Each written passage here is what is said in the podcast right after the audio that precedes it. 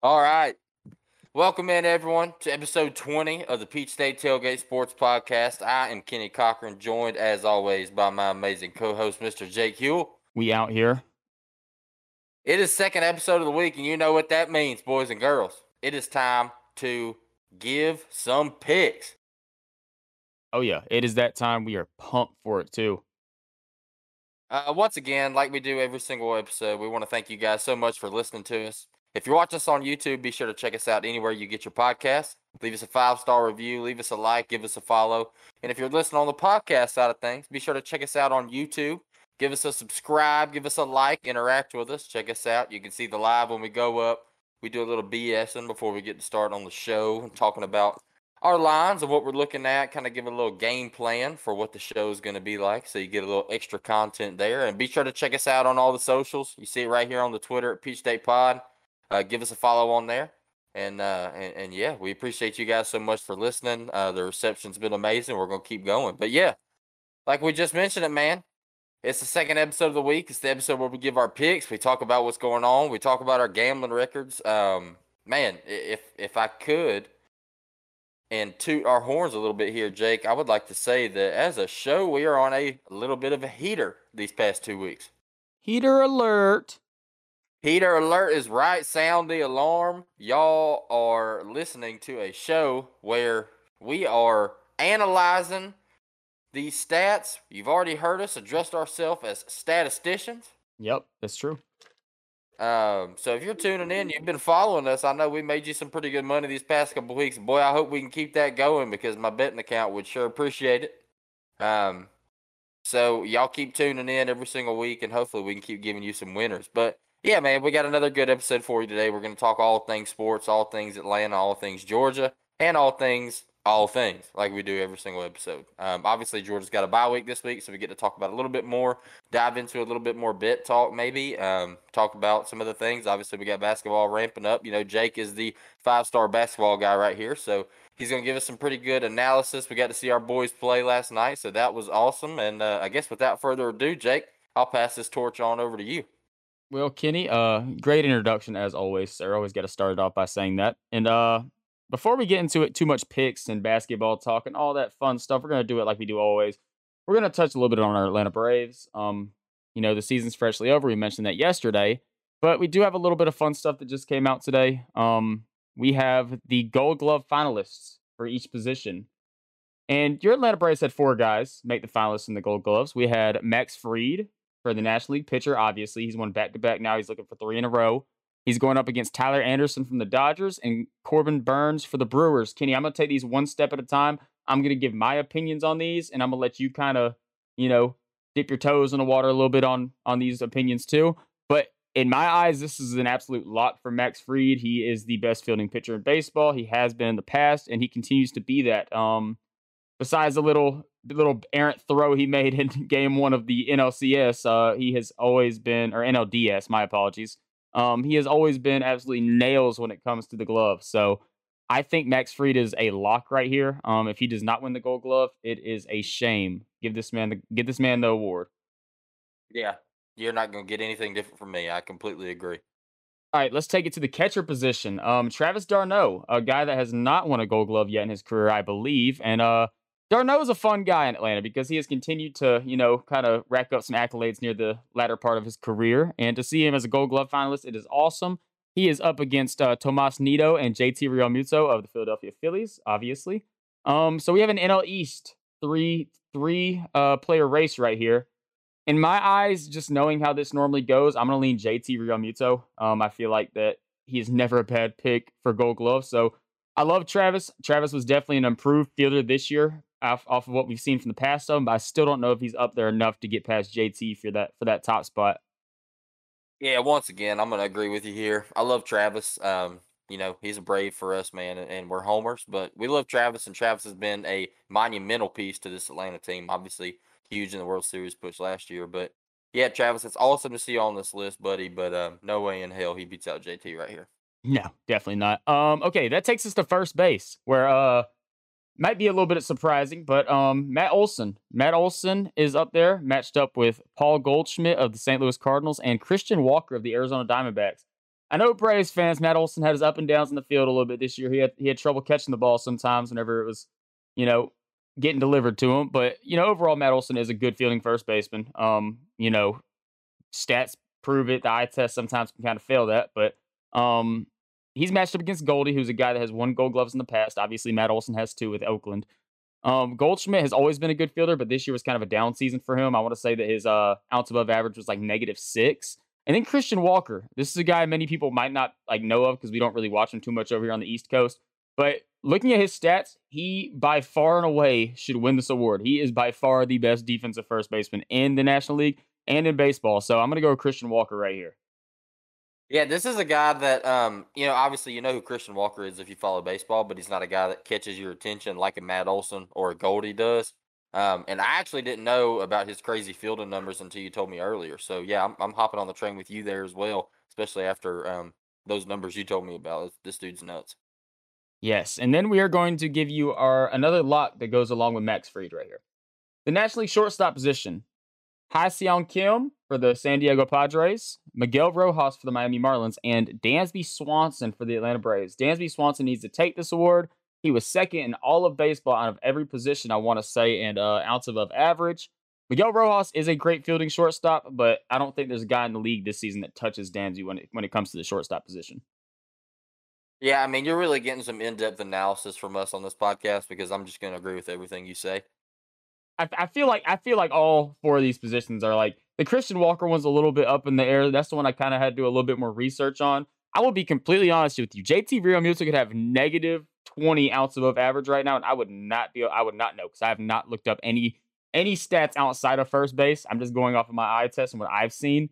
And just seeing Dansby and seeing Max Fried play like every day or Max play every five days or so, whatever you want to say. Um, I I don't see a better fielding p- pitcher. And you talk about pickoffs. This dude, this dude is a master when it comes to picking off runners at first base. I don't know if that's something that they put into you know, a gold glove award, but I would think it would be. And if it is, he gets a lot of bonus points right there. Oh yeah, hundred percent. And and dude, I mean Dansby, it's kind of funny too because we've talked about Dansby in the past of having the ability to be an amazing fielder, and he's he makes the flashy plays and makes some crazy jaw dropping plays and then misses a routine play, which is kind of crazy. But it seems like this year, I mean, you see him at the plate, everything he was able to do, and you know, kind of earn that money. We talk about him headed into free agency, but I mean, really all around, I mean, it's a career year for him, and he is well deserving of this award. Yeah, I'm just gonna click on some catcher stats right quick. Pop time, uh, best pop time in baseball.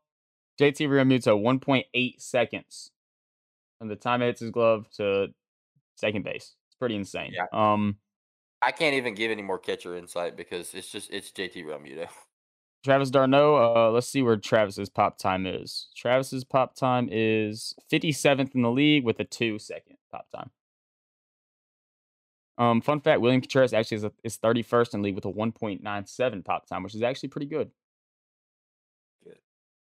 Um, but yeah, that that's pretty much it on the Braves stuff. Um, that was just some news that came out today, so I figured we'd talk about it. Um, obviously, we're rooting for every Brave to win these awards. It, it always looks good whenever you pull up their little Wikipedia page and you see the Gold Glove 2022 thing on there, or whatever year it is. Um, it's always nice to have that. Uh, so let's root for the Braves, but in my opinion. I see two two of these four guys getting it. And also, before we get off this topic, it is an absolute shame to everybody out there that Michael Harris is not a Gold Glove finalist in the outfield. It is yeah. terrible, abysmal. Um, Juan Soto is, and Juan Soto is a he is closer to Nicholas Castellanos in the field than he is to a guy like Michael Harris, which which says something. Uh, he is a is a bad fielder in right field. Um, and to see him as a Gold Glove finalist and not Michael Harris somewhere in the outfield is kind of kind of crazy to me. Also, I want to mention this year they brought in a new uh, Gold Glove position. It's utility, and first year doing it in the National League, they put Tommy Edman in the utility spot and Dalton Varsho in the utility spot. But the weird thing is, they are both also finalists at their respective positions. So I, I don't really know what the purpose of the utility spot is. I hate Jeff McNeil with all my heart, but this would be a guy that you would look for in this spot, a guy that plays all over the field and doesn't really have a primary. Um, but not these guys. Like if you're going to put somebody at a different position, don't put them in utility. That it kind of like it doesn't really make much sense to me. No, it doesn't make any sense at all, and it's absurd that Michael Harris isn't there. I mean, that's just it's absolutely ridiculous. I know he didn't play as many games as everybody else, but what he was able to do in the time that he was here is ridiculous. And for him not to be on this list is an absolute shame. Yeah, it's terrible. Also, there was another little upset thing I saw some people kind of chirping about. Um, where Manny Machado was not a finalist for third base, but uh, where Ryan Mc, Ryan McMahon is, or I think that's how you pronounce it. I'm, I'm not even gonna really try too much. Uh, so I, McMahon's a good player. Don't me wrong, but uh, I think a lot of people not seeing Manny Machado's name in Gold Glove finalists at third base every year is kind of like a like what, what's going on thing. Ask you about something before we head out of this one, Jake. And it's Okay. not Braves related, but I was actually looking up these numbers because I, I read a little bit about it earlier, but I wanted to check for myself while you were talking about the catcher position. Okay. The NL third base. I know it's kind of a it, it you know statistically is one thing, but it's kind of a popularity contest, so to speak. Um, what do you think about this third base Gold Glove award? You're looking at Nolan Arenado, Ke'Bryan Hayes, and Ryan McMahon. Um, I know Nolan Arenado is like one of the most amazing fielding third basemen we've ever seen. But Ke'Bryan Hayes led all third basemen in the MLB with an 18 outs above average.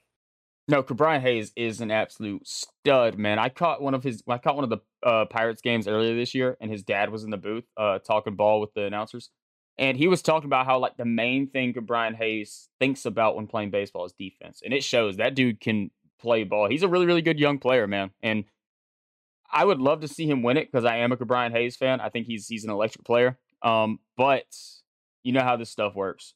Um, whenever Nolan's name gets in there, I think he's won like nine in a row now or something crazy.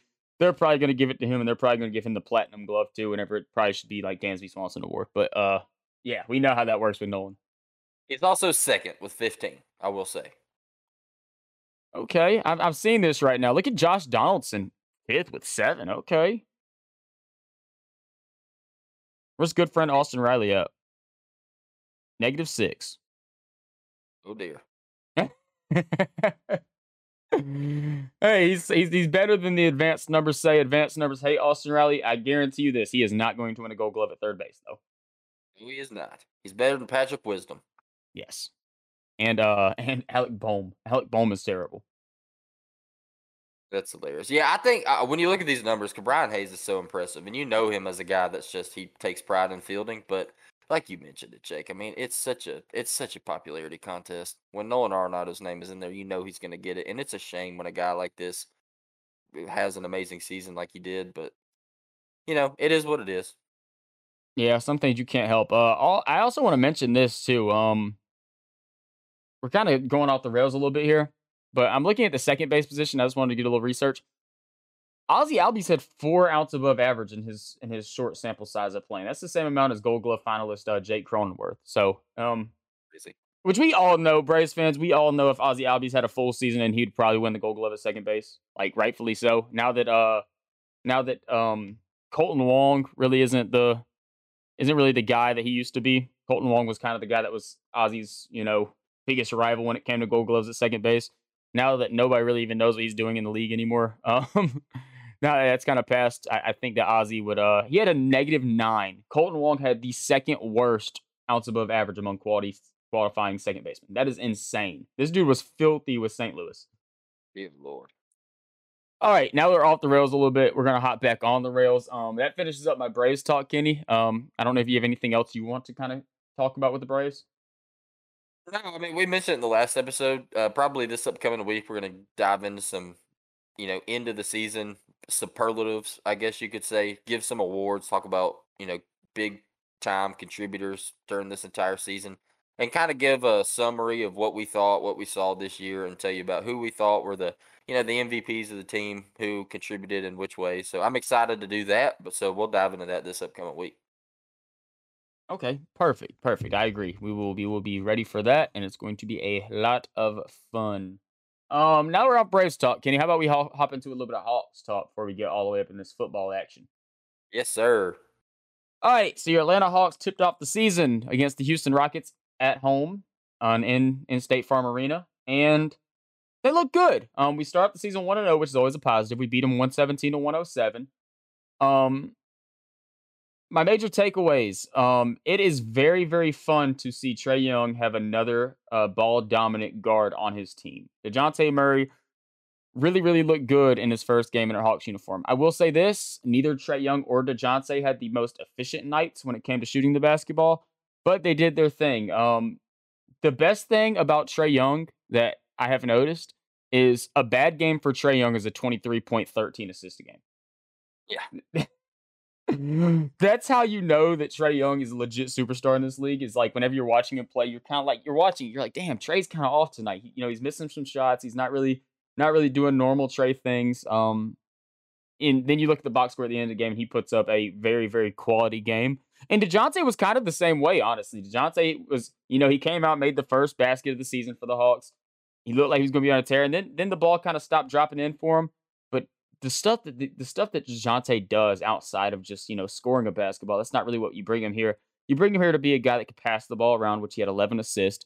You bring him here to be a physical defender, five steals, a block, and he also five rebounds. Like this dude had a great game in his first uh first stint with the Hawks. Before I get too far into it, Kenny, what what was your thoughts on Dejounte Murray and Trae Young's you know first game together as a dynamic duo? Dude, I loved it. I loved every second of it. And DeJounte is a guy that has been super hyped up this year, especially by Hawks fans and fans all around the league. Because when you heard the trade rumors, it was like, who's going to land him? Who's going to land him? Everybody had their theories about which team was going to go out there and make a push. And you heard the rumors with the Hawks about the, the Donovan Mitchell stuff. And it just made sense. The DeJounte situation made a lot of sense. And it it's a little bit of a, you know, if you're a devout basketball fan, you're gonna know, and you're gonna be like, "Wow, it's a you know, really quality pickup for these guys." But it's it's not as flashy of a move, you know, from a from a just a general perspective as the Donovan Mitchell move, I guess you could say. But it really fits what this Hawks team is trying to do, and fits what we need um, a little bit better than something like that. So to see him come in, man, and, and something that I thought was pretty interesting is that both he and Trae Young both played 38 minutes in this game. Um, so we were kind of wondering how that dynamic was going to work about, you know, maybe you pull Trae out and leave DeJounte in the game and kind of have that one two punch. And it seemed like these guys were on the floor together most of the game and they just, the chemistry is there. And obviously, these guys knew each other beforehand. So these guys go way back and have probably played with each other in the past in the offseason and whatnot. So, um, dude, the chemistry is absolutely there. And I was just excited to see him play, dude. Um, and, and it seems like it's going to work. I mean, I told Jake, I, I sent a text in our group chat after the game. I said, I can't remember the last time we saw a Hawks game where four players had 20 plus points. No, I agree, and that, that kind of brings me into this next next topic of conversation. With the Dejounte Murray and Trae Young not having the most efficient nights on the floor, um, it was it was very very made up for by John Collins and DeAndre Hunter. Both of those guys had fantastic games, man. John Collins, it seemed like that he was scoring the basketball at will. Whenever John Collins, and this that this is what John Collins does, man. John Collins does this every night. He's he's always been an efficient scorer. He's good. He shot nine for twelve from the field, two for two from three, four for four from the free throw line, twenty four points, eight eight rebounds, and uh, dude, he just he does this every night. And if he's a guy that you can actually get shots to and just let him do his thing, he is going to put up points. And with Trae and DeJounte on the floor now, it's going to happen. There was times last night where I saw DeJounte get the ball, see John down on the post with a mismatch, and just give, give just give the ball to John. Let John work. Because whenever he gets that post and he starts hitting that turnaround, that turnaround jump shot, or you know, getting to the basket, he is deadly. And my favorite thing about John Collins, I feel like this so undervalued, is he is dominant from every spot on the floor. He can shoot the three ball with super high efficiency. Inside, he's one of the most efficient scorers in basketball, and he also has a very, very nice mid range to go along with it. Now, when it comes to DeAndre, DeAndre Hunter, this has been kind of a question mark for Hawks fans going into this season because he's a guy that we've seen flashes from, and we know what his true potential is. But we've also seen, you know, pretty pretty low times for our friend DeAndre. We've seen him have his two point nights where he shoots one for ten from the field and just can't seem to get anything to go in. And we see nights like we saw last night. And to start the season off that way after getting that big bag that you just got of a contract extension, it was really, really good to see, man. Um, one thing I've always noticed about DeAndre, whenever he starts to get his mid range game going, he is almost unstoppable. Whenever he can get like a one dribble mid range pull up shot and it starts to fall, he starts to get hot. And when DeAndre Hunter gets hot, he is a really, really good scorer. Um, I saw him get he had he had some a couple rebounds uh, last night, which was good to see. He's been a guy that kind of struggles with rebounds.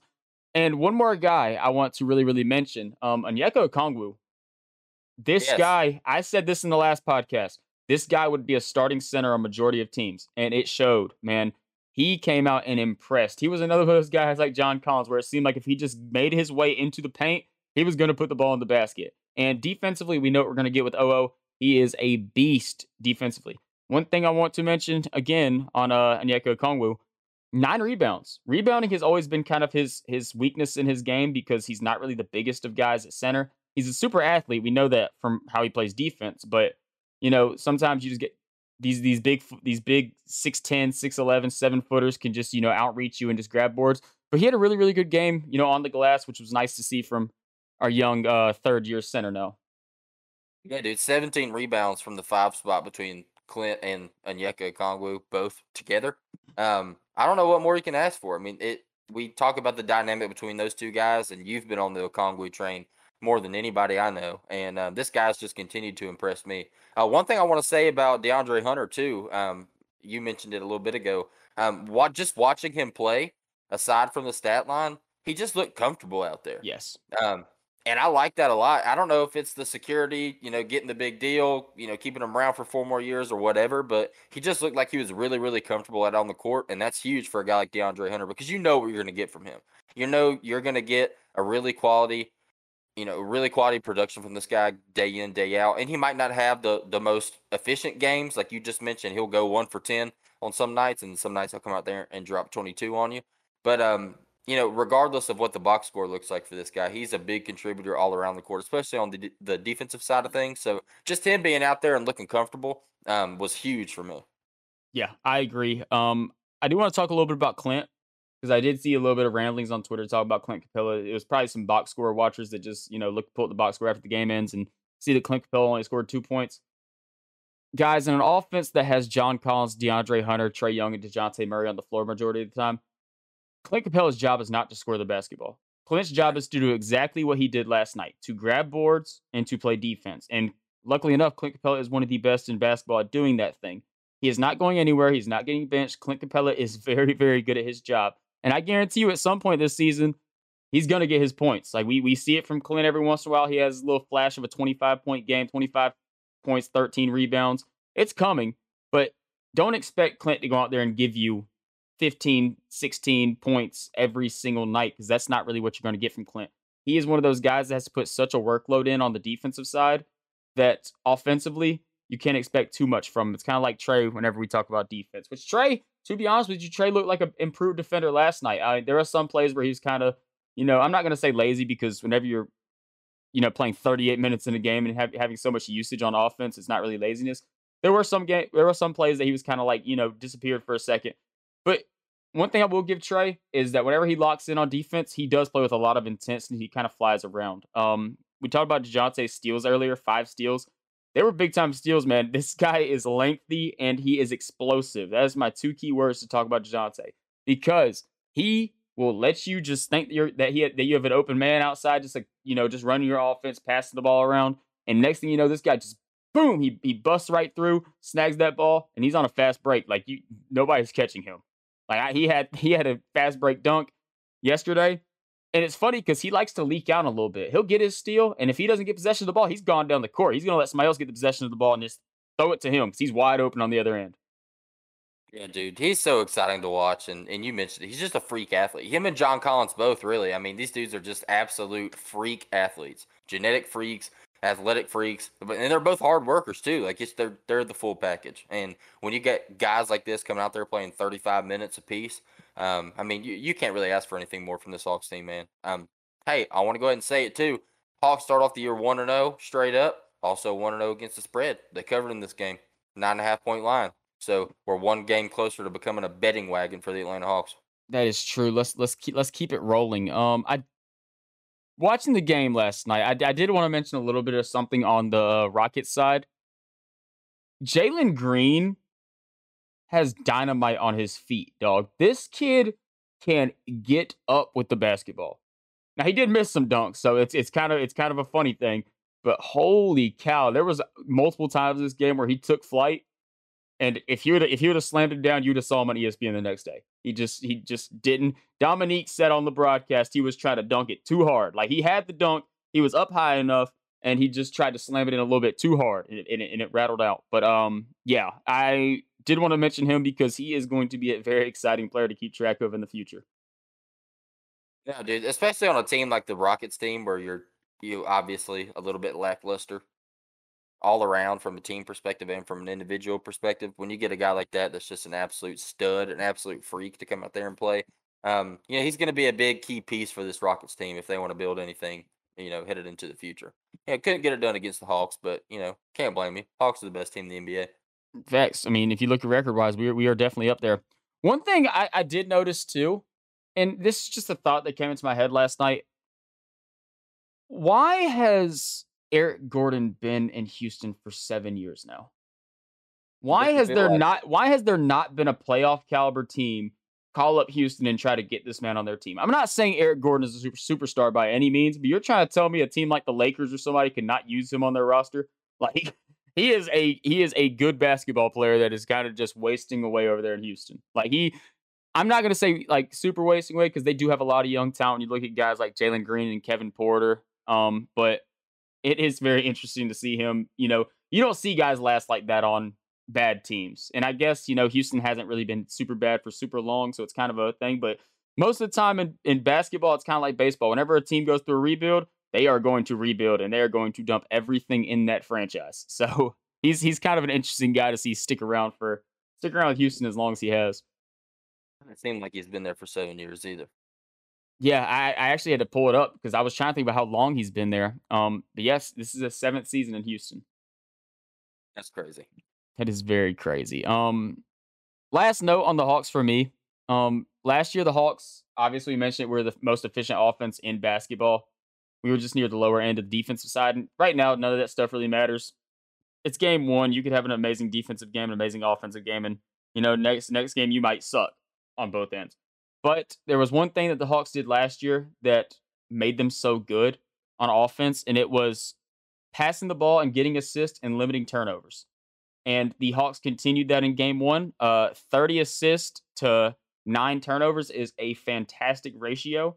Um, Trae Young continues to do what he does. He is somebody that somehow limits turnovers like crazy for a guy that distributes the ball as much as he does and has the ball in his hands as much as he does. 13 assists to three turnovers is a pretty pretty crazy assist to turnover ratio, and uh, like I mentioned earlier, it's kind of funny that that's like a we're we're just used to it at this point. Like it's it's Trae Young. Like that we don't we don't see anything worse than that from Trae Young. no, this dude is a perennial MVP candidate. He should be. I, I'm I'm really really really rooting for uh, the Hawks to have a really really good regular season because you know basketball is a little bit different than baseball. In baseball, you can win an MVP off of a team that has a record below 500.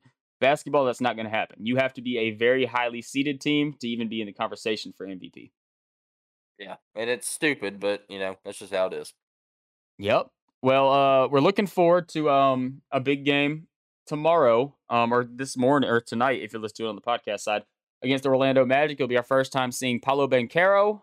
Um, he had a fantastic first game, by the way. Um, rookie out of Duke, and he really, really impressed in his first game, which was cool to see. I will actually be in attendance to check it out. First time Paolo is uh coming over to Atlanta. It's gonna be a home game, and as you know, a little bit of interesting stuff. Paolo and DeJounte had a little bit of beef this offseason. So I, am kind of excited. I, I hope, I, I, honestly hope nothing comes from it because obviously, like, it, it is exciting, but you know, injury risk factor, suspensions. Like, I, I don't want nothing to really come from it, but if it does, I guess I'm not gonna be too upset. Like, I, I want to see, I want to see a little chopping, maybe a little bit of head to head at some point. Nothing more than that, though. Let's just keep it limited, guys. Come out there and play basketball, and uh, you know, let's get this dub against against the a pretty weak Orlando Magic team. Yeah, and let's get a Dejounte poster while we're at it. Oh, that'd be beautiful. Um, yeah, Banchero scored 27 in game one of his career, which is very impressive. Absolute I, freak. I do men- do want to mention though, um, Markelle Fultz is going to be out. Gary Harris is also out. Uh, Moritz Wagner's out, and so is Jonathan Isaac for the Orlando Magic. Um, Bogdan is obviously still out for the Hawks. We're going to wait till we get a little bit more news on him to see when he can come back. I think right now it's kind of just playing it by ear and wait until he can get healthy. He was on the broadcast last night for a little bit. He, he's a pretty cool guy. It was pretty funny to listen to him and uh him and Dominique chop it up. That's one good thing about having Dominique in the booth. Whenever he gets to talk to the players, he always gives some really like insightful insightful talks because he is an NBA legend. So, uh, rooting for you, Bogey. We need you back on the floor because if there was one weakness from this Hawks team last night, it was definitely the three point shooting. but that wraps it up on Hawks talk for me, Kenny. Uh, if you have anything else to say, then you can go ahead and roll with it. And if not, you can go ahead and uh, bring us into your next topic of conversation, sir. That's it for me, man. Really excited to watch this Hawks team play this year. Yeah, it's gonna be a ton of fun. All right, let's dive into the next segment. Let's do a little. Uh, we, we, you know, we'll dive into the dogs a little bit here. We got a bye week, so a little bit of a slow week for dog content. But with that being said, we got a little two week ramp up until the biggest rivalry game of the year Georgia, Florida. Cocktail party in Jacksonville, game everybody loves. Um, the quote unquote neutral site. Um, and Jake, I kind of wanted to get your opinion on this. If you guys don't know, um, Georgia fans, obviously, but if you're listening, you might not be a Georgia fan. You might not be too privy to the SEC tendencies. Um, but Georgia, Florida is one of the biggest rivalries in college football, one of the biggest in the SEC. Um, and this game is played in Jacksonville every single year on a neutral site. There have been a lot of talks recently about making this a home and away series for years to come. And um, a lot of people have mixed emotions about it. So I kind of wanted to get your take. What do you think about switching this and bringing this to Athens, um, you know, in the future? Okay, so um, I guess I kind of have mixed feelings on it too. Um, I've never been to a Florida Georgia game. It is one sad thing in my life that has not happened, which I would absolutely love to go, especially in Jacksonville, because it seems like such a such a fun environment. You know, you get two big fan bases together that absolutely hate each other's guts, and uh, a lot of alcohol can make for a fun time. That's all I'm gonna say. But uh, I I can't really lean one way or another because I do love it being in Jacksonville, but I also cannot imagine like I'm gonna think about it from both sides. Like the Gators coming to Sanford Stadium would be electric for Georgia fans. And also, like, you know how nerve wracking would be for us to have to go down to the swamp. Like, like I, I feel like it, saying. like I feel like it also works both ways. I feel like for like college football fans, I would kind of like the damn, I don't know, Kitty. That is a very, very good question on my opinion on this. Um I I'm gonna lean to the home and away. I, I, I like the idea of a home and away thing. I think it would be a ton of fun. Like honestly, like I know as Georgia fans, we would be a nervous wreck to go down to the swamp, but you just think about the Bulldogs playing in an environment like that and getting a big win in the swamp. Like there's no better, no better thought than that right now in my head. No, and that's the thing too. I mean, you, you talk about the benefit of having anybody come to Athens. Sanford Stadium is one of the craziest environments in college football. Um, so bringing anybody here gives you such a big advantage for just home field. But the whole dynamic of traveling to the swamp to take on this Florida team is also exciting. So I think it's a twofold thing. Like it, it would be a benefit for both fan bases, I would think. Um, and it would just be exciting to have to do that and travel. I mean, when you have such a big rivalry like this Florida Georgia, anytime you can make it as toxic as possible and limit the 50 50 fan outing, um, I think would be pretty cool. And obviously, right now, Florida's not a very good team.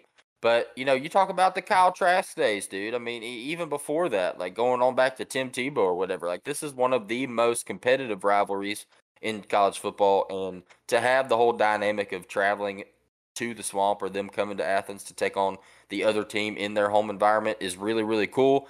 And I do like the whole Jacksonville thing. They call it a cocktail party because that's exactly what it is. Everybody goes down there and gets a little tuned up and enjoys the game. So that's fun and everything, but you know, it does feel like we might be missing out on a little bit of an excitement uh, of having a, a, home game or an away game against this team. Yeah, pregame, pregame, the cocktail party is definitely a lot more fun for like fans and stuff.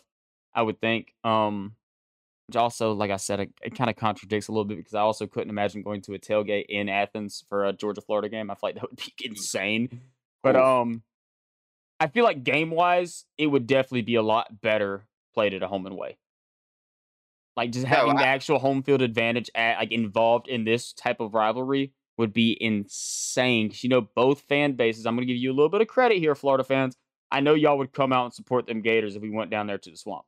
And trust me, trust me, Florida. If y'all came up here to Sanford Stadium, we gonna show out. We show out everywhere. Yeah, you talk about a game like this against a team like this, man it's it's a crazy environment, even on a neutral site. So yeah, the thought of having a home environment or an away environment would just be even more toxic, and I love every bit of it. Um, So talking about this game, I just mentioned, and obviously we've talked about on the podcast before. We're we're Georgia fans. We hate Florida. We always will. We always talk about how much we love to hate on the Gators. And um, this year, it's it's you know it's never not fun to hate on Florida. It's it's one of the best weeks of the year, especially a two week ramp up like this. Any chance we get to take a jab at these boys, we will, and we'll do it with a smile on our face. But this year, they are a bad football team, man. Um, this game opens up right now. They've got at a 14 and a half point line, which um, I'm definitely co- uh, confident in the dog's ability to cover that. Yeah. Um, you talk about pregame predictions. I saw something. It was, uh, I think it was Brandon Boykin, dog legend Brandon Boykin, had the prediction Georgia wins 35 to 10. Um, and I like that a lot. Uh, I think 35 to 10 is probably about where it's going to be. Um, so this Florida team, Anthony Richardson, obviously has struggled. Um, he's a, a, freak athlete. A, a, lot of people had him. I think uh, Mel Kiper had him as a top ten draft prospect across the board, all positions, which is absurd in my opinion. Especially when you see what this guy's been able to do this year, which is absolute jack. Um, so it's not going to get any easier for you, bud. You got to take on, you know, in my opinion, the best defense in the, in the nation. Um, one of the best defenses in the nation statistically, I believe, number four overall is what the stats show right now. So Anthony Richardson's going to be in for a long, long day. And then Stetson Bennett coming off that heater against Vandy. This entire UGA offense seems to be buzzing coming off of last week. So you get a bye week and really give us the ability to get these players healthy. The guys we're missing. We talk about Jalen Carter, um, AD Mitchell, obviously our stud receiver, our number one receiver. So if we can get these guys back against this Florida team, I think it's going to be a bloodbath. Yeah, and you mentioned uh, Brandon Boykin's score prediction. I think it could actually get a little bit worse for Florida than that. I think that we could be looking at something like a 45 to 10 game. And we could absolutely just run it up because I talked about it against Auburn. We talked about it going into the Auburn week. This is not a team that we're going to let off the gas pedal. Even if we're a better team, which we are significantly, we are going to prove it. We are going to come out here and we are never going to let off the gas. Guess what, buddies? When we're up by 30 in the third quarter or fourth quarter, Carson Beck's coming in, and we are not changing that offense. He is going to throw the ball double digit amount of times on you and just let him see what he can do because he is the starter next year. So, you know, that is the that is the beauty of this Georgia team is that even whenever we are up on whenever we're up on teams, we like to keep it on keep the foot on the pedal and keep it rolling. So, I'm really really pumped for it and I know that we'll be talking about it a little bit more next week or a lot of bit more next week. Um because it's college football season. Um, and this is our favorite thing to talk about, I must say, especially now that the Atlanta Braves are over. And uh, yeah, it is going to be a lot of fun. Hundred percent, hundred percent. It's going to be a bloodbath, and you just mentioned it there. We put in the twos and threes. We're still going to run the score up on you. Doesn't matter who we're playing, especially against a bad team like this. So I don't expect it to change now. Um, especially with a big week like this, bye week, get everybody healthy and get a chance to just get a little bit more prep than we were before. Um, yeah, boys, this this is going to be an ugly one. It's going to be fun for Georgia fans. So y'all strap it up, put your big boy boots on, put your jeans on. It's going to be a little bit cooler weather outside. Get ready to enjoy this one. Hell yeah. Um, is that it for Georgia talk? Because I'm I'm like I'm looking at some college football games this weekend that seem awfully intriguing. That is it for the Georgia talk. Let's before we dive into betting talk, let's go ahead and knock the Falcons out of the way. And you do Falcons first? Let's go Falcons. We'll talk about Falcons, talk about what we're looking like for this upcoming game, and then we'll dive into bets because uh, with a bye week, a little bit less Georgia talk, I'm excited to dive into some betting lines. All right, we can do Falcons. Do you want me to kick it off or you want to kick it off? You kick it off. Go ahead. All right, so everybody, um, this coming up weekend, the Atlanta Falcons are heading over to Cincinnati on Sunday, and we're going to play the Cincinnati Bengals. Um, I think every Falcons fan should be very, very excited for this game. Um, you know, this is a team with the Cincinnati Bengals that just appeared in the Super Bowl last year, but they're definitely a team that are that is beatable. Um, they have some pretty significant injuries right now. Um, Logan Wilson, linebacker, he is questionable, along with Hayden Hurst, tight end. I know he was kind of talking about he's he's excited to you know play his former team again, which I think he is going to play. And along with Alex Cappa and uh, Ja'Marr Chase, who right now is dealing with a little bit of like I think it was a rib injury. I think he has. So you know they have a couple key injuries on our side of the ball though you have to look at this Falcons team and you have to wonder, man, how do the Falcons keep on, you know, beating odds? And we talked about that before. You know, you talked about it yesterday about how teams, you know, continuously beat us in most categories. That would mean you win games and we still pull out wins. And we look at it at an injury perspective. We lost Cordarrelle Patterson, who looked like he was the whole offense to start the season. And the Falcons continued to play good ball after that. Now we lost Casey Hayward to the IR. Um, I'm curious to see how this Falcons team can kind of bounce back from that. We also mentioned with AJ Terrell, he's dealing with a little bit of a hamstring issue. I don't know if we've gotten too much updates on that or if he's, you know, participating in practice or anything this week. But I know I believe, I believe AJ practiced today. Perfect. Okay, so if we can get AJ Terrell back, it's going to be a huge boost because I guarantee you Ja'Marr Chase is not going to let, let a rib injury hold him out. He is probably going to be on the field this this coming up weekend. Um, the Casey Hayward is an interesting guy to lose. But the beauty of things with the Atlanta Falcons that I mentioned in yesterday's episode is we actually have a little bit of depth at the at the cornerback position with guys like Dee Alford, who is also questionable this week. I just see that right now. But also we look at Darren Hall. Darren Hall is one of the is playing like a top tier cornerback in football this year. So you throw him on the field for Casey Hayward's position, and uh, I think we should be just fine. Um, a little bit of a preview for this game. The spread right now is set at six and a half, leaning towards Cincinnati. I'm not going to really give my opinion on that just yet because we do have some betting talk coming up. I just wanted to throw that out there. Um, right now, the series record between the Bengals and Falcons, the Bengals beat us nine to five overall. Um, we have a couple different key intriguing things to talk about.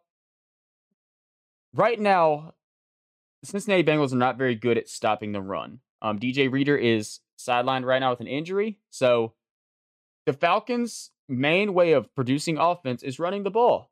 So if a team is not very good at stopping the run, it kind of makes us feel like, okay, we have a pretty good shot on offense to put up pretty significant numbers. Right now, through 54 carries, Tyler Allgeier has 20, 235 yards. Um, he needs 65 yards to become the third fastest player to reach 300 yards in franchise history, which is pretty, pretty interesting. I, I did not know that. I'm actually on ESPN. I just gave you a straight up, straight up line, read read straight up off of it. So sorry if I have any copyright issues right here, ESPN. Thank you for you know giving giving us this this nice information I can use on the podcast side of things. No, oh, that's crazy. I had no clue. Yeah, I, I actually read that earlier and I had to have it saved so um I, I could mention it. Also, uh it doesn't have a author name, or I would give the author's name to it. But um, yeah, it's on ESPN. So if anybody wants to read the little preview, just click on the little preview thing, and it tells you all this fun stuff.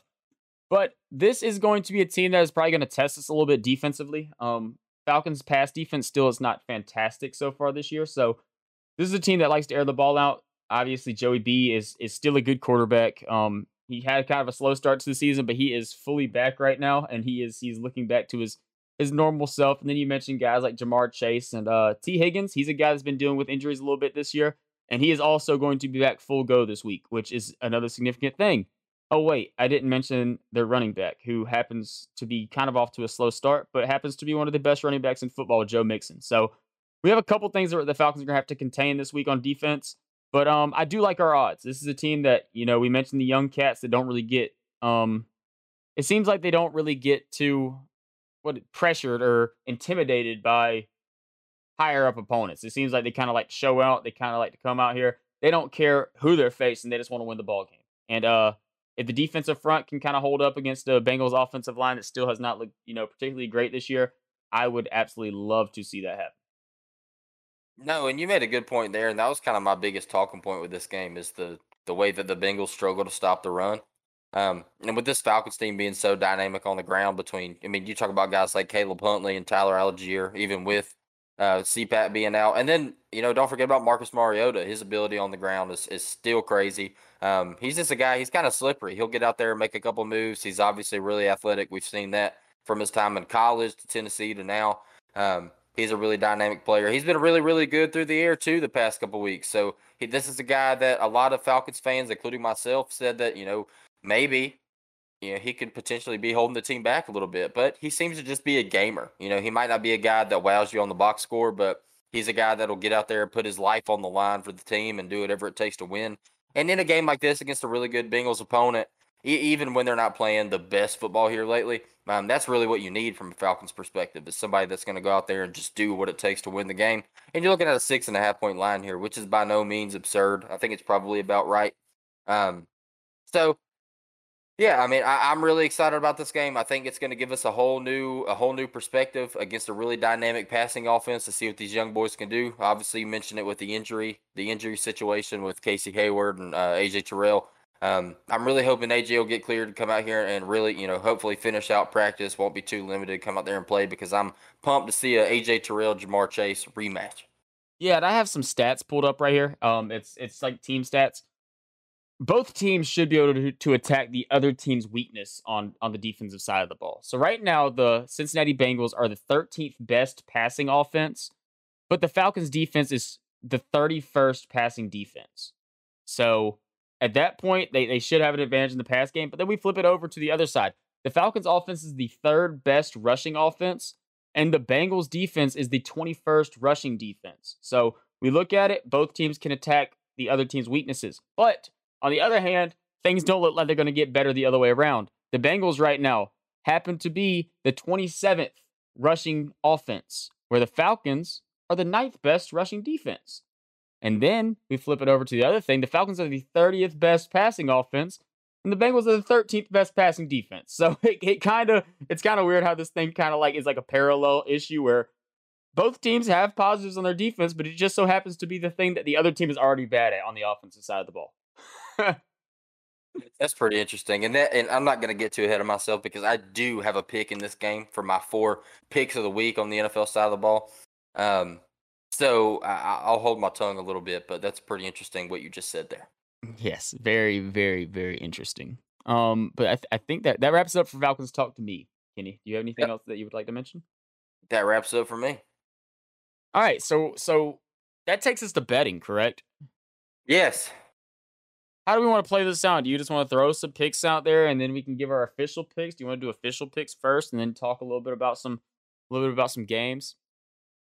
Let's do let's do official picks. We'll go college first. Give your official picks in college, and then we'll talk about some games we're looking at, and then mm-hmm. we'll switch over and do the same thing in the NFL side.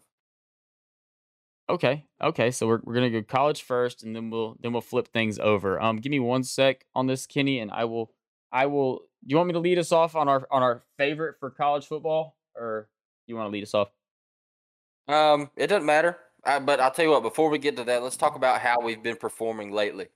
Okay. We mentioned at the beginning of the episode we've been on a little bit of a heater here lately. Jake and I came out with the format of giving you guys a favorite, an underdog, and over and an under every single week, making that an official pick. That way we could kind of keep tabs on a on a betting record moving forward to kind of give ourselves some notoriety. I guess you could say. Um, it also is a little bit of a risk because if we come out here and give stinkers, then nobody's going to listen to us and take us seriously. Um, we've been fortunate to ha- have come out on the winning side of things for two weeks in a row now. So I will say that two weeks of giving you guys our official picks, we are as a show at a collective record of 20, 11, and 1 right now.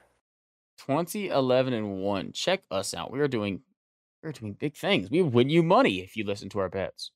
That's right. If you listen to us, we're winning you some money. Hopefully, we can keep that going with our official picks tonight. We'll talk about some games we like. If you want to follow suit, hop on the train. We're going to keep this thing going and talk about our record next week. So we're not shying away from it. But 2011 and 1, man, that's, uh, that's, that's pretty daggum good, I'll say. Yeah, I, I have to agree with you. I, I love to hear that number because that means that we are positive sports bettors, and that's all you can ask for in this world. Amen. Amen. All right, let's dive into it, man. Let's talk about college football. Jake, your favorite of the week in college football. My favorite of the week. Okay, so this is a very, very fun one. I see different things I'm leaning to, different things I'm going against.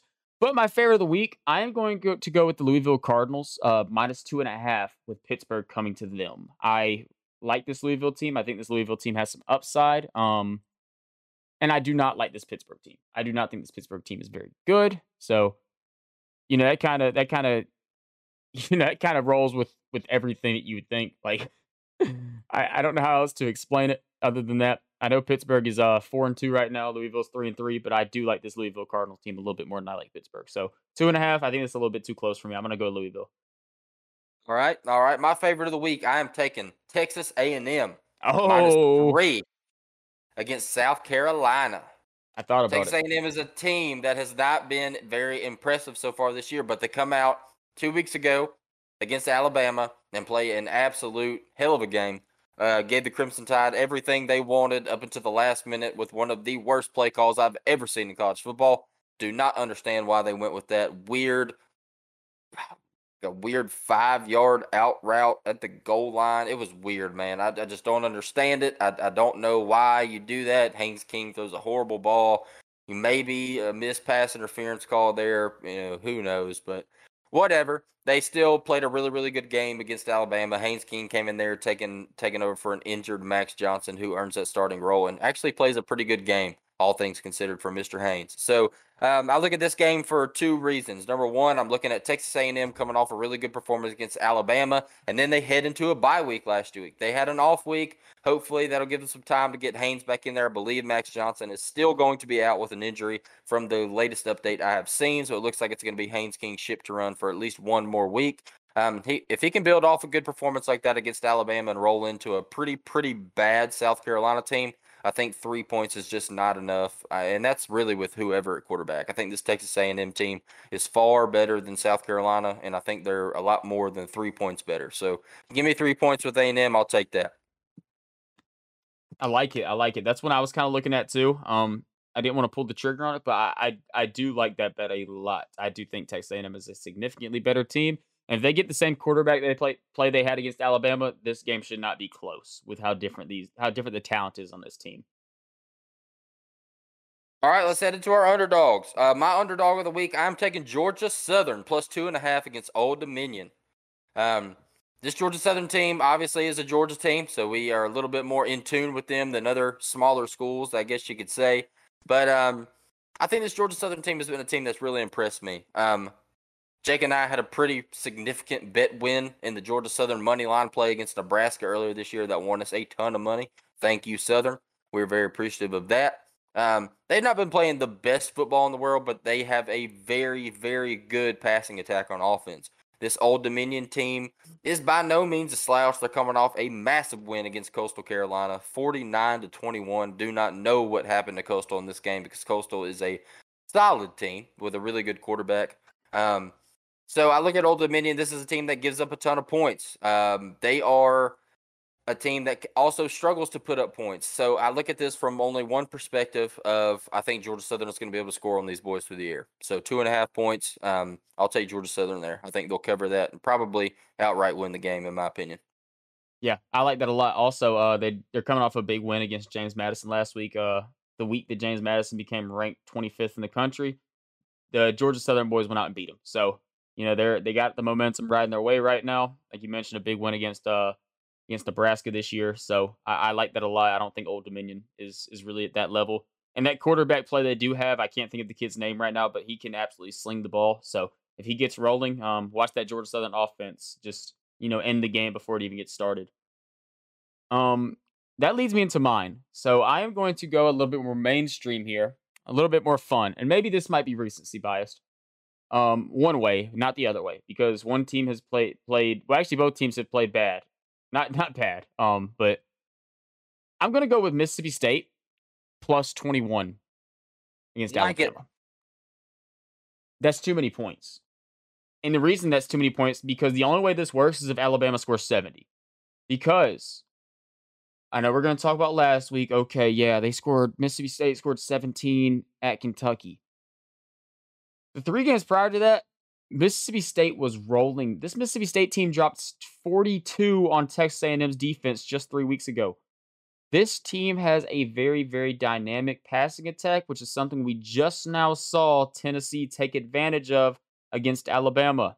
Um I think that this game could be rather close. I know that Mississippi State just played a little bit of a stinker. Bama's kind of had a little bit, of, you know, struggles the past past 2 weeks. Um I really do think that Mississippi State can come out and make this game competitive. And I think that, you know, I, if this was set at 14 and a half, I would I might still take Mississippi State plus 14 and a half as, as crazy as that might sound. No, I thought about this one a lot and I actually really really like this game. Um I went with the Georgia Southern one, but I like this Mississippi State offense a lot and they have the ability to kill you through the air. And dude, we've seen it week after week, especially in that Tennessee game And I know Tennessee is a better team than Mississippi State, but if Hendon Hooker can tear up that Alabama defense, Will Rogers is definitely going to. Um, Will Damn. Rogers is Damn. Will Rogers is an amazing quarterback, dude. I'm not saying he's better than Hendon Hooker, but he's going to do what Hendon Hooker did as far as efficient. I mean, this dude's completing 73% of his passes and he's throwing for 50, 55 times a game. That's nuts. Um, this dude can sling the ball and he can complete passes. And against an Alabama passing defense that is just super, super lackluster, um, I think he's going to have a field day. Yeah, Tennessee kind of showed that you can kind of pick on Alabama if you if you target. I, Tennessee had a game plan where they stayed away from Kool Aid McKinstry, and it worked amazingly. And I think that from here on out, we're going to see teams do the same exact thing that Tennessee did because Tennessee just gave you the recipe to beat Alabama without playing defense. So imagine a team that comes in here and can play a little bit of defense, which I think Mississippi State can do. They can play a little bit of defense. Not amazing. They're not really they're not great defensively. I mean, they give up 375 yards per game, but I do think that they could contain this team enough and it is going to be an absolute amazing game to watch. And when I say that and I get pumped up for it, that means 21 is too much. Too much. So that is my game I'm going to roll with. Like I had said earlier, the only way Bama covers 21 is if they score 60 because Mississippi State's going to score points. No, and I'm actually looking at the numbers right now. Um, Mississippi State is the eighth ranked passing offense in the country as far as yards per game go, and Alabama is the 61st ranked defense in the country in passing yards allowed and in um, passing yards per completion. Damn. Okay. I mean, and you know, Mississippi State also has a little bit of a run game too. They they they're not just you know one dimensional. They do, do have a little bit of a run game they can kind of go to. They do rush for. It's only 93 yards a game, but I mean, they got a little something they could hit every once in a while. Yeah, dude. I like that pick a lot, Jake. Thank you, sir. I really appreciate it. All right, let's talk about our over of the week in college football.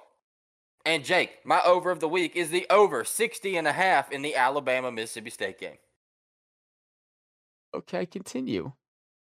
Um, it's very obvious for the points we just mentioned. Alabama, not a very good passing defense. Mississippi State, a very good passing offense. Alabama, a very good passing offense. Mississippi State, not a very good passing defense. Uh, you saw the Tennessee Alabama shootout, and I think, um, I, like I just said, I'm not saying Mississippi State is a better team than Tennessee, but uh, as far as just pure volume goes, they're going to step out there and they're going to throw the ball. And in a game where Alabama is the better team, they're probably going to get up early, and, Mississippi State's going to have to come back. And that means air the ball out. And when you have a quarterback like Will Rogers that can air the ball out and complete passes, um, I think it could get very, very high scoring. I mean, you're looking at both teams having 30 points. I think that's probably going to happen in this game. Yeah. Um, and it's funny because before we got started on this podcast, I had mentioned to you that I'm going to have two picks from the same game. And I am actually going to follow your suit right here. And I my over pick is also going to be Mississippi State at Alabama, 60 and a half. You just mentioned the key points. Um the the on the low end of the spectrum on this game, I'm going to, I'm going to tell you this. The low end of the spectrum of this game is the 40 to 24 win by Alabama.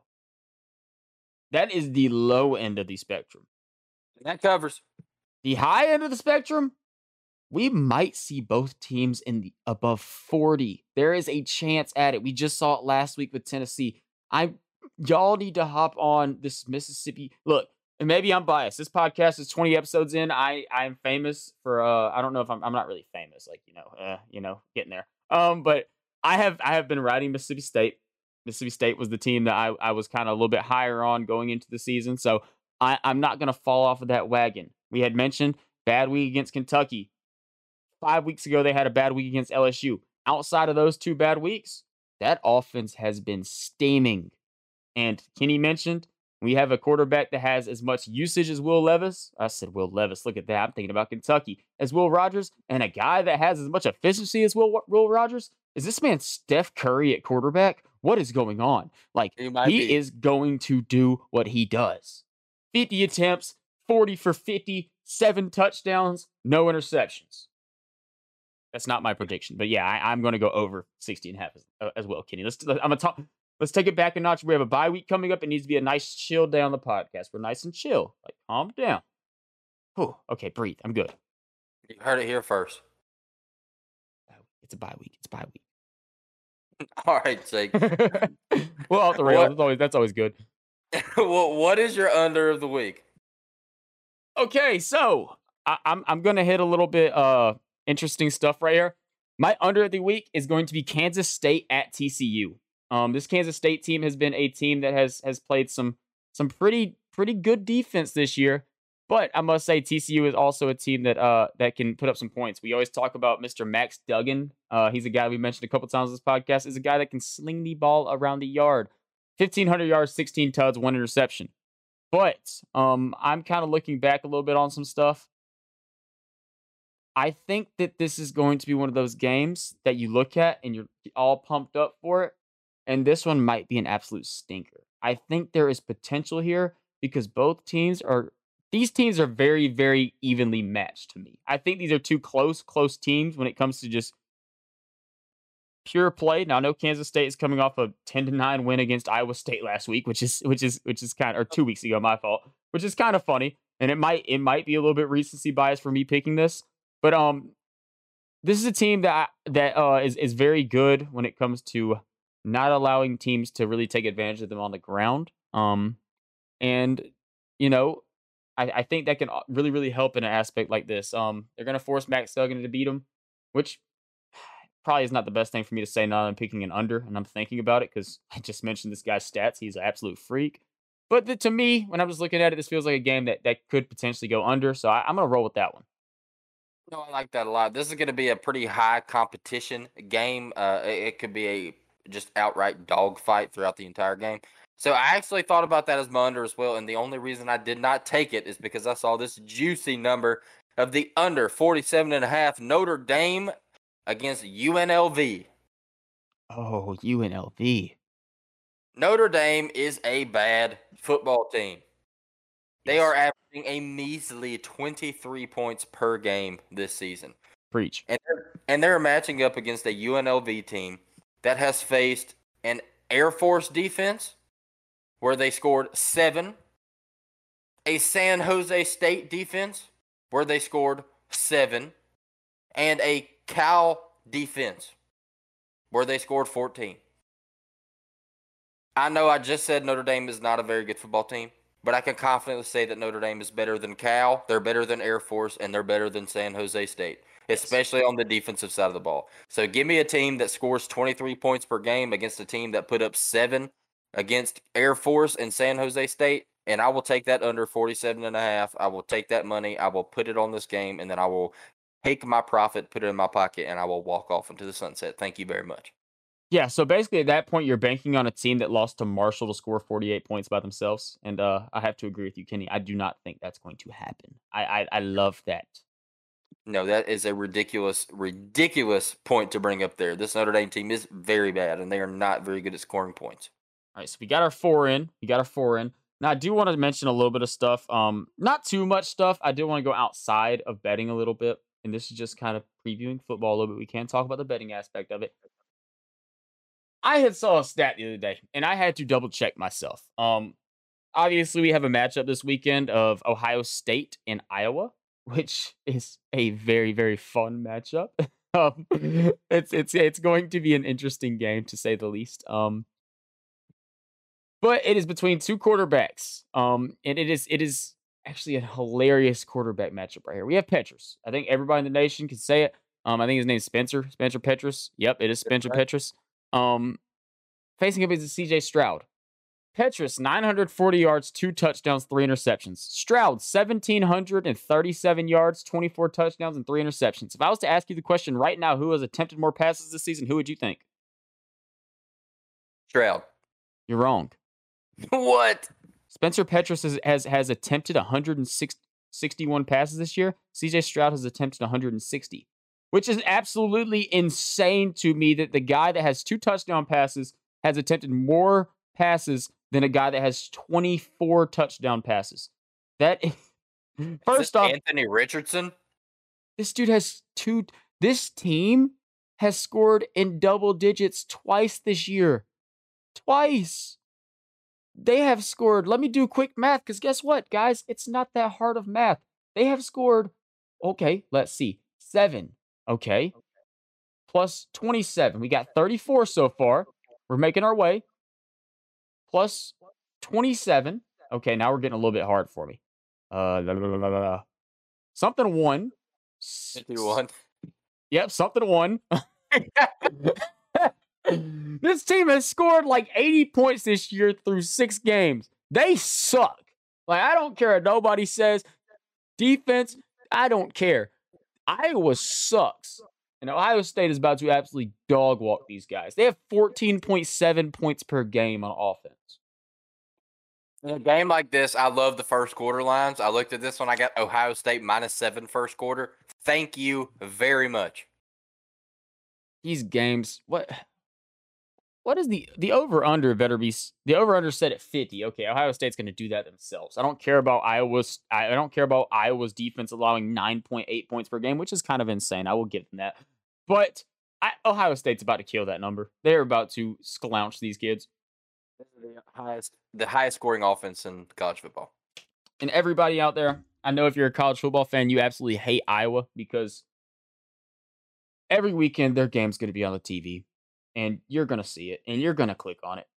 Um, save yourself, save yourself the time. just never click on an Iowa game. Maybe this weekend because we want to see them get slouched. I think for me personally, Iowa's working their way up the most hated teams in college football because they are so boring to watch, man. Like you can't tell me that you can't go cr- grab some frat house kid that's been playing beer pong and hung over from the night before to come out and play quarterback and he won't give you better ball than what Spencer Petras does because he sucks. That quarterback room has got to be pitiful.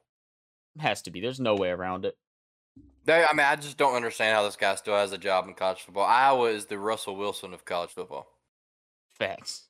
Facts. you, you wake up every morning praying on their downfall. Yes. Yes, you have to. Um, but yeah, I, I just saw that stat the other day on Twitter, and I had to mention it on the podcast because it was hilarious that Petras has attempted more passes than CJ Stroud. That's ridiculous. And talk about games. No, this is not, that's not really a game that we're excited to see, but No. uh, a game that I'm excited to see is this Syracuse Clemson matchup. oh, Uh, Syracuse, Clemson. Oh yes. Two undefeated teams, man. Syracuse, America's team right now. They are riding the high of being undefeated. I believe they're six and zero right now. So 14th ranked Syracuse takes on the Clemson Tigers in uh, knockoff Death Valley. Um, the Clemson comes out at a 13 and a half point favorite. I'm not going to be touching this game, but I think this is going to be a big prove it game for Syracuse. I'm not sure it's going to be a prove it game for Clemson because here's the thing when you play Syracuse. I know they're undefeated.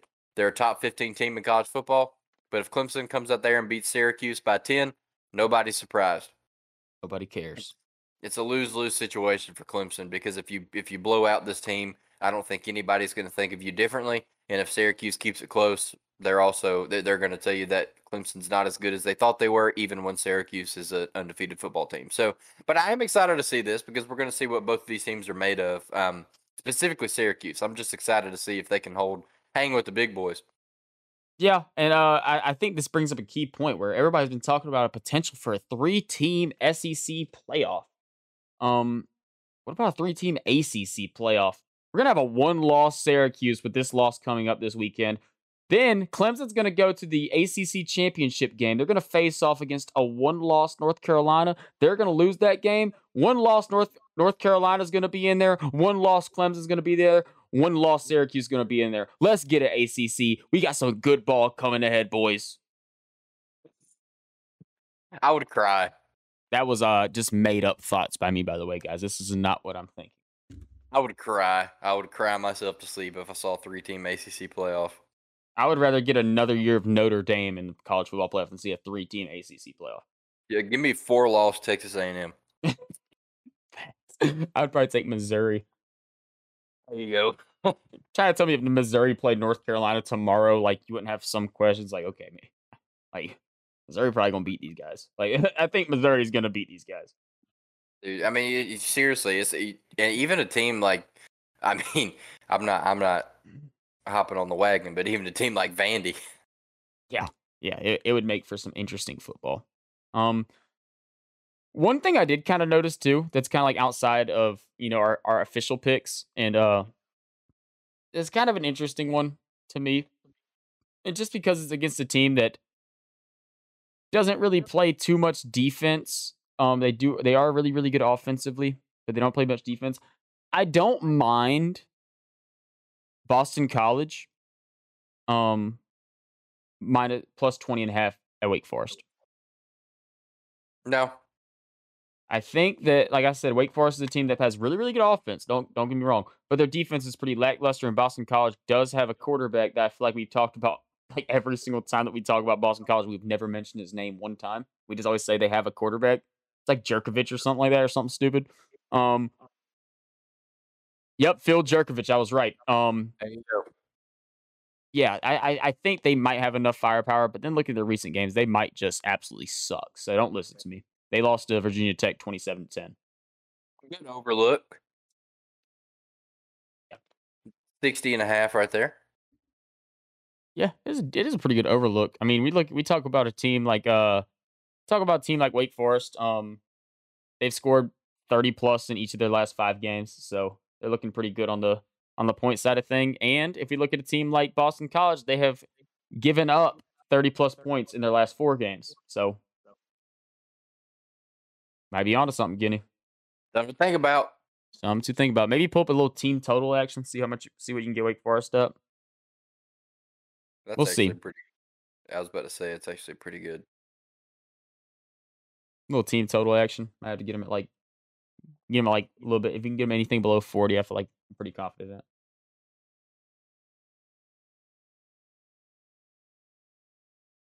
I don't have it in front of me, but Yeah, I'm looking for it and I can't find it. I give up. well, um, I want to talk about a, cou- a couple big games before we hop off college football. I think one of the biggest games of the week right here. We get number nine UCLA taking on number ten Oregon. beautiful game.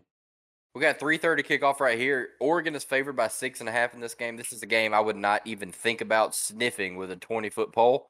Um, UCLA's been very, very impressive, and obviously, aside from the Georgia rout at the beginning of the year, this Oregon team has looked very, very good. So you talk about a top ten matchup between these two teams, Pac-12 contenders. That's going to be a really good game there. Um, and then another one right here: Ole Miss and LSU. Ole Miss traveling to Death Valley to take on the Tigers. 3:30 kickoff. LSU is a one and a half point favorite here. Um, this is a pretty interesting one to me, considering undefeated Ole Miss um, being a underdog in this game. Um, this is one of those where you look at it and it's just like, oh my gosh, what do you mean? Ole Miss plus one and a half? Give me that all day long. And then LSU wins by 14. Yeah. And you're like, what? Yeah, so sometimes Vegas will get you, and uh, this seems like a, a trap game for me. So no thanks, I'm not going to be touching that, but I will definitely be tuning into both of those games. No, I agree 100%. Um, I, I think the UCLA Oregon game, this is a team I've bet on in the past or bet against in the past, the UCLA, thinking that they're just like kind of like a, this, you know, a fairy tale team that, you know, was undefeated for the first half and really they're a bad football team. Um, and that was against Utah. And I want to say I made that an official pick on this podcast. And I want to officially apologize to everybody out there who followed my lead on that particular pick because I was absolutely wrong. They dog walked Utah. So I am not going to go against uh, UCLA whenever in my heart I do like Oregon more. Um, and then you talk about a team like uh, Ole Miss and LSU. I've seen multiple people out there saying that this is, you know, the uh, biggest lock of the season. I would probably say not so fast. Um, I do feel like Ole Miss is not as good of a football team as what they've been playing like so far, and I do think LSU is a decent football team. Um, obviously they got blown out by Tennessee um two weeks ago, but Tennessee can put up points. So if you're not putting up points with them, they're going to beat you. Um, also, this game is played in LSU, which is a always a huge, huge aspect of any game that involves LSU. Um, so I, I'm really excited for both these games. I don't know if I'm have any money in either of these in either of these games. If I was, I, I hate to say it. Um, I would lean an under on the 66 and a half Ole Miss at LSU. I think that's my only pick I would possibly take in, in any any of these two games, but uh I'm not going to give it out officially cuz I I really don't know. Sometimes LSU goes out there and scores 30 plus. Yeah, this team, you never know what you're going to get. All right, Jake, you got anything to hit on college football before we head to the men's league? That's it for me. Kind of went off the rails a little bit. I'm going to get back on track now. Oh, it is all good. Let's head to the NFL. We'll give our official picks, talk about anything we're looking at. Um, I believe Jake kicked it off in college football, so I will kick it off in the NFL. Um, a little caveat here, a little precursor. I'll say that the favorites in the NFL through the past couple weeks have been a little bit difficult. Um, and this week is no different. You look across the board at lines like Dallas at Detroit minus seven, um, Tennessee at home against Indianapolis minus two and a half, Jacksonville favored by three at home against the Giants. Like I'm just I don't feel good about any of these. These give me the the the heebie-jeebies when I look at them. And oddly enough, I think the line I feel the most comfortable taking and what I have penciled down here as my official pick for my NFL favorite this week is the largest line of the week. And that is the Tampa Bay Buccaneers traveling to Carolina to take on the Carolina Panthers. Minus 10 and a half. Ooh. I was 10 wrong. 10 and a half is a lot of points in the NFL. The only reason I think that this might be a likely scenario is you got a very good Tampa team who came is coming off a stinker against Pittsburgh. They've been playing pretty under the radar throughout this entire year. Traveling to Carolina to take on a team who starting quarterback is injured, sidelined for a couple weeks. PJ Walker came in there. It looked very, very bad last week in a loss and he also gets hurt. And then Jacob Eason comes in and plays as the third string quarterback. Um, I saw that they activated Sam Darnold off the IR. I also saw that he is going to take a little bit of time to get into game shape. So I don't think we're going to see Sam Darnold in this game. I do not know PJ Walker's status, um, but I really do not care because uh, the Carolina Panthers team, they just lost their Baker's favorite offensive weapon, um, probably the other than Christian McCaffrey, the second best offensive weapon on the team, other than DJ Moore. Um, I think this Carolina Panthers team is in shambles right now. They lost their head coach. They fired him. They're losing key players uh, from the quarterback room and the wide receiver room. So 10 and a half, it's a lot of points. But um, Tampa, I think this is a big week for them. They can make a statement win here against Carolina. Yeah, Carolina is absolutely in shambles right now. Um, I, I sent a little picture to you and Jacob in our little group chat we have of their box score, showing like how they were distributing the ball around the around the field, and um, I want to say Ian Thomas had the uh second most receptions, like three three receptions for like twelve yards, and everything else was Christian McCaffrey, and that is a prime example of why Robbie Anderson wanted out. Um, he is a deep ball threat, everybody, and if you don't have a quarterback that's going to throw the ball deep like Baker Mayfield, you have PJ Walker back there. He's not going to work there. His lack of usage was miserable, and I'm going to tell you somebody else's uh, lack of usage, which is even more miserable because he's a better player than Robbie Anderson. That's DJ Moore. You mentioned him earlier. DJ Moore is going to be the next guy out. And to be honest with you, he is he rightfully show, so should be the next guy out because you put this guy on a team that is a contender, he is going to make them a lot better. He is a beast, man. DJ Moore is a stud, and it's a shame that we have not really been able to see him get rolling with Carolina this year. Um, I do love that pick. I think this Carolina team potentially is one of the worst teams in the NFL, and Tampa Bay is one of the best teams in the NFL. So ten and a half is a big number, but this is uh this is like Ohio State, uh Iowa. Facts. Um, so that leads me into mine. And you know, before the podcast, we were kind of discussing, looking at lines. We weren't we weren't spoiling to each other. That's not what we do. We like to kind of get each other's reactions fresh. We were both discussing them, and I had a feeling that me and Kenny had the same one because he said there was one of them he was looking at, and it was not the same line. So a little bit different there. Um, and there's two of them I'm looking at. I, am going to tell you my first one first. This is not my official pick, but it is one I do like. It's it was a close second, and that is Green Bay minus four and a half at Washington.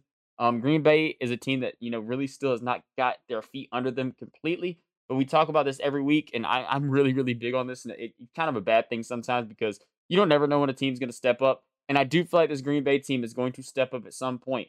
And I do not like this Washington football team right now. You know, I love Taylor Heinicke. I know that he's gonna be he's gonna be their guy for the next couple weeks with Carson Wentz going on the IR with a broken finger. But uh, dude, Green Bay got to get rolling at some point, and this this just feels like a perfect example. You go to Washington, you play a pretty bad football team, and you get them boys going. So that's my that's my little backup plan. But my main pick I'm going to give, and maybe it's a controversial one because it is a hard place to go and play. Um, I'm going to pick Kansas City at San Francisco minus two and a half. Key reason for that is, and it's a pretty big key reason. Kansas City's just a better football team. Um, Jimmy G is Jimmy G. Um, but the Falcons just beat the 49ers by two possessions. I know it was at home, so it's a little bit different. But Kansas City is going to come off of a game that they, you know, a tight game against Buffalo that they feel like they, you know, had a really, really good chance to win. And this is like a revenge game. Like they, they are about to come out and they are going to play some good football, man. I, I I'm really excited to see this. Um, hopefully, just for football's sake, San Francisco's defense is getting a little bit healthier as you know these weeks pass because I know they've been a little bit banged up recently, and that could make this game a lot more interesting. But as it stands right now, I love this pick with Kansas City minus two and a half. I like that a lot, and you mentioned it there with the defense getting healthier. They missed a lot of key guys against the Falcons, Yes. um, and they've been dealing with some injuries so far this year. But you know, obviously the 49ers have one of the best defenses in the NFL, and um, you know, studs all around the board. But it, it's just another one of those situations where it does it really matter what kind of defense you tried out there against Patrick Mahomes. no, not at all. So two and a half. Uh, I don't. I don't think it matters who they're playing. Um, two and a half points with the Chiefs. I, I, I like that pick a lot. Okay, so that leads us to our underdogs. Kenny, would you like to take the take the reins on this one first? Sure, I'll take it. I will take it. My underdog of the week, my official pick. I am taking the Pittsburgh Steelers plus Ooh. seven in Miami against the Dolphins. I believe this is going to be Tua's first game back. Um, yes. Steelers been playing really good ball. I know Kenny Pickett went down with an injury in the last game, and then Mitch came out and closed it out and actually played really, really good for the time he was there. Um, so I, I think the Steelers team is a little bit of a sleeper. I don't think they're a great team by any means, but the Steelers are the Steelers, and Mike Tomlin is Mike Tomlin. Uh, the defense is very, very good for the Steelers. I know the defense is also really good for the Dolphins as well. But when I look at this Steelers team, I see a lot of players that can contribute in a lot of different ways. Um, we talk about it a lot in the NFL where you get to a touchdown, a little bit over a touchdown. It's a big line in the NFL. Um, and I don't think this Dolphins team is better than that Tampa Bay Buccaneers team. And um, I think seven points is just too much. So I'm riding with the Steelers here. Yeah, I like that a lot. That's what I was looking at. Um, Miami first three games of the season, there was potential talks that they were the best team in football. Tua goes down with the injury. They lose three in a row. Now set at three and three. Um, it, it definitely makes up for a very interesting game, and I am very, very curious to see how it kind of plays out.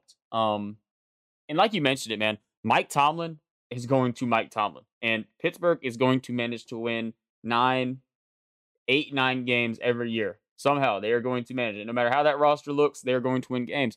And you know, the big part of that with Pittsburgh is, is usually on the defensive side of the football. But you know, defensively, they haven't, you know, been super stellar this year like we're so used to seeing. So it, it's kind of an interesting aspect. That is definitely one I looked at. Um, I did stay away from it though, just because the aspect of that my, my Miami offense has to get rolling again at some point. Um, Yeah.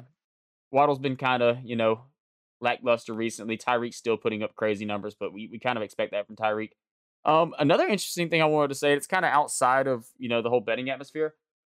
You seen the have you seen the little ramblings going around recently about the Dolphins uh, trading Mike Gesicki? I have not.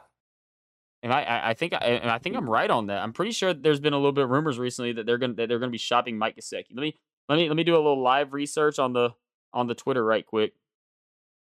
I mean, I believe it. When you see a guy like Mike Gesicki come out there, um, his dancing ability alone with his griddies, um, I think would have all 31 NFL teams interested in him. Michael Balco. So I, I, I'm, I'm giving my sources here. He, he's he's verified on Twitter. The Dolphins are expected to trade tight end Mike Gesicki by the NFL trade deadline. So I don't I don't know I don't know what that would look like. I'm assuming that they would like to uh target a guy that could help them right now, not picks. I would like I would think that it would be like a Gesicki for maybe a defensive piece, like a one one for one trade player for player. Um so that, that would definitely be interesting to see. Uh, and he's definitely a, a guy. I think most people around the league love Mike Gesicki, especially with that mean griddy he likes to hit. Um Feels That- like feels like that Tampa Bay Buccaneers team is going to sell the barn to get this guy. yeah, it only feels right, right? Like that it feels like a perfect situation for him to go into. Um, so my underdogs of the week. This is a week for the underdogs for me. I love a lot of different underdog picks right here. Um, I looked at I looked at New York going to Jacksonville plus three. This is a team that's playing really, really good football. Um, I looked at Cleveland plus six and a half going to Baltimore because Baltimore has a lot of injury situations going to this week. Half their team is questionable. So that is uh interesting to see. Obviously, Falcons always a good pick team to pick against the spread. They are six and zero right now against the spread. But I think my one I'm going with. Also, I did I looked at Seattle two plus five against Chargers. I I, I like that. But the team I'm going to go with, I'm going to go with the New York Jets plus one at Denver. This All Jets right. team, this Jets team, this Jets team is not that bad. This Jets team is coming off a 27 to 10 victory in Green Bay. Like this Jets team is is kind of going right now. Breece Hall is an absolute stud. They have some weapons on the outside. I know bad news. Elijah Moore just requested a trade out of there, so you know it kind of stinks on that part. But this team looks like you know they have some potential studs. I want to say right now that Breece Hall and uh, Sauce Gardner they both have pretty good odds to win the Rookie of the Years on their respective sides of the ball. So you know they got some young studs out there, and I think this is a good team. Denver has still not quite picked it up. We saw Russ cook in the first half this past week, and he fell off in the second half, just like Russ does. Yeah, I mean, we already mentioned it with, you know, you're preying on Russ's downfall every time you wake up, especially after the Atlanta Hawks comments. Yeah, I clicked on that. That was uh I did see that that Jacob sent that and I, I I saw the thing. I will give Russ a little bit of defense. That was whenever we were selling the Hawks. The Hawks were being sold at that point. That was 2017. So it was a long time ago and we were up for sale at that point. And there was questions of us going out there. Good thing is we got we got new ownership. They got us, you know, they kept us in Atlanta. We're here to stay. So I will give him a little bit of a little bit of a little bit of defense, a little bit of Legion of Boom defense that he used to have. Thank you, Hawks. Thank you, Hawks.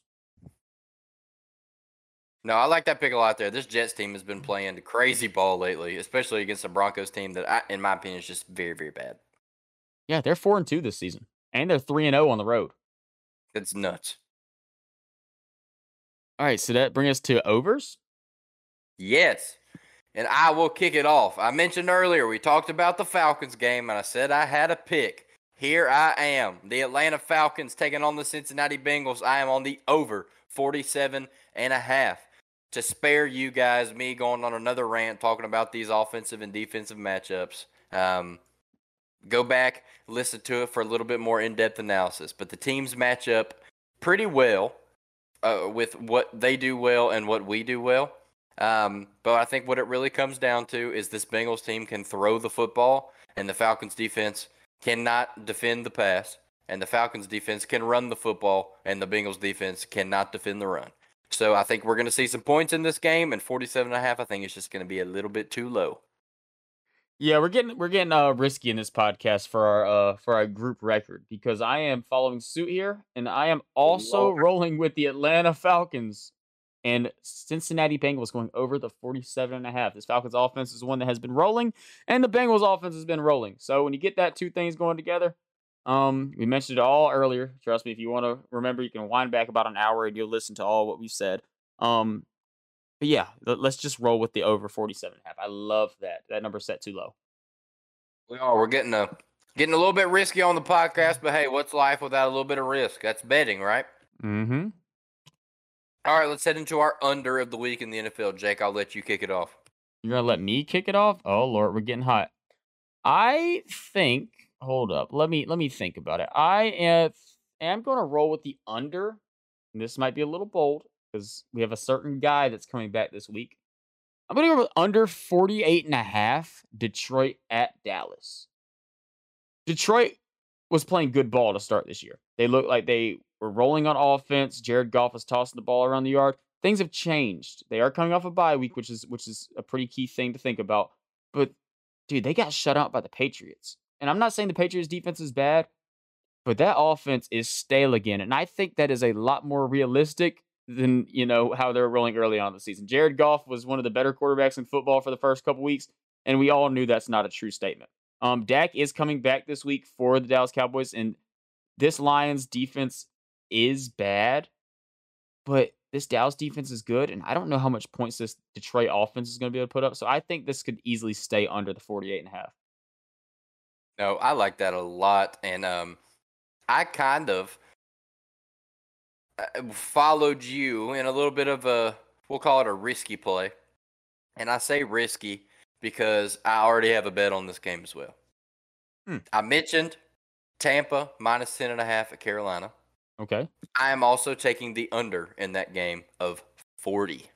Oh, you know what they say? If the under seems low, it's probably going to go under. That's right. They always say it. They always say it, and it typically does. Um, this really just boils down to me um, likelihood of what's going to happen in this football game. I think Tampa is going to cruise out to maybe a 24, 25 point lead. Um, and then you know how it is in the NFL when you get up big, you coast to the end. Um, on this Carolina Panthers team, I just don't think it's going to be able to score uh, with a backup quarterback, maybe a backup to a backup, a depleted wide receiver room, injuries all over the board against uh, one of the best defenses in the NFL. Uh, I just don't see it happening. I don't think Tampa's going to come out there and hang 40 on these boys. Um, you know, all things considered, Carolina has a pretty solid defense, um, but they're just not going to be able to produce on the offensive side of the ball. So I feel pretty good about the under 40 in this game. So doing a little double dip here, minus 10 and a half and the under of 40. Check us out. We had a couple double dips. I had I had two bets on the Alabama Mississippi State game. You had two on the uh, Tampa Bay Panthers game, and then we both had two of the same bets. So like I said, whenever we both take the same picks, it gets really really risky. It's high risk, high reward for our betting uh for our betting records because if both those if both of those lose, that's an automatic 0 and 4 right there. But if they, they both hit, well, we 4 and 0 off two bets. We'd love to see it. Right. You love to see it. What's life without a little bit of risk, Jake?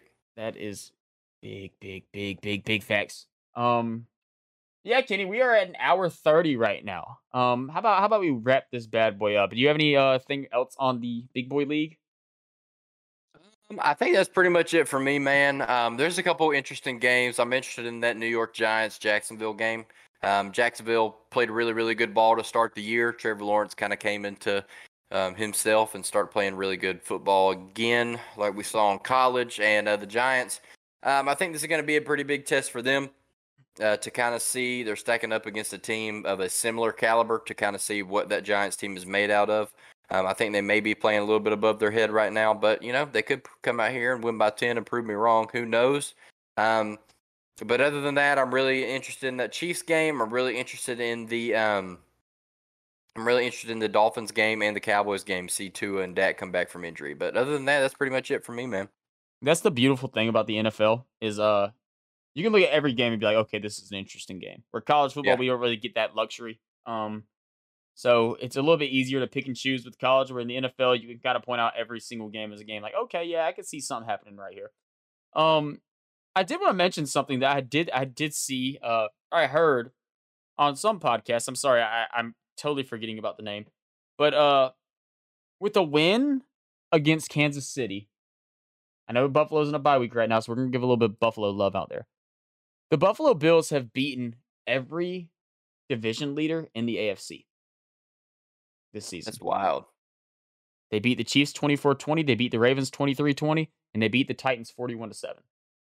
They have beaten every division winner or every division leader right now in the AFC, which is pretty interesting through uh is through 6 weeks. That is that's pretty big deal.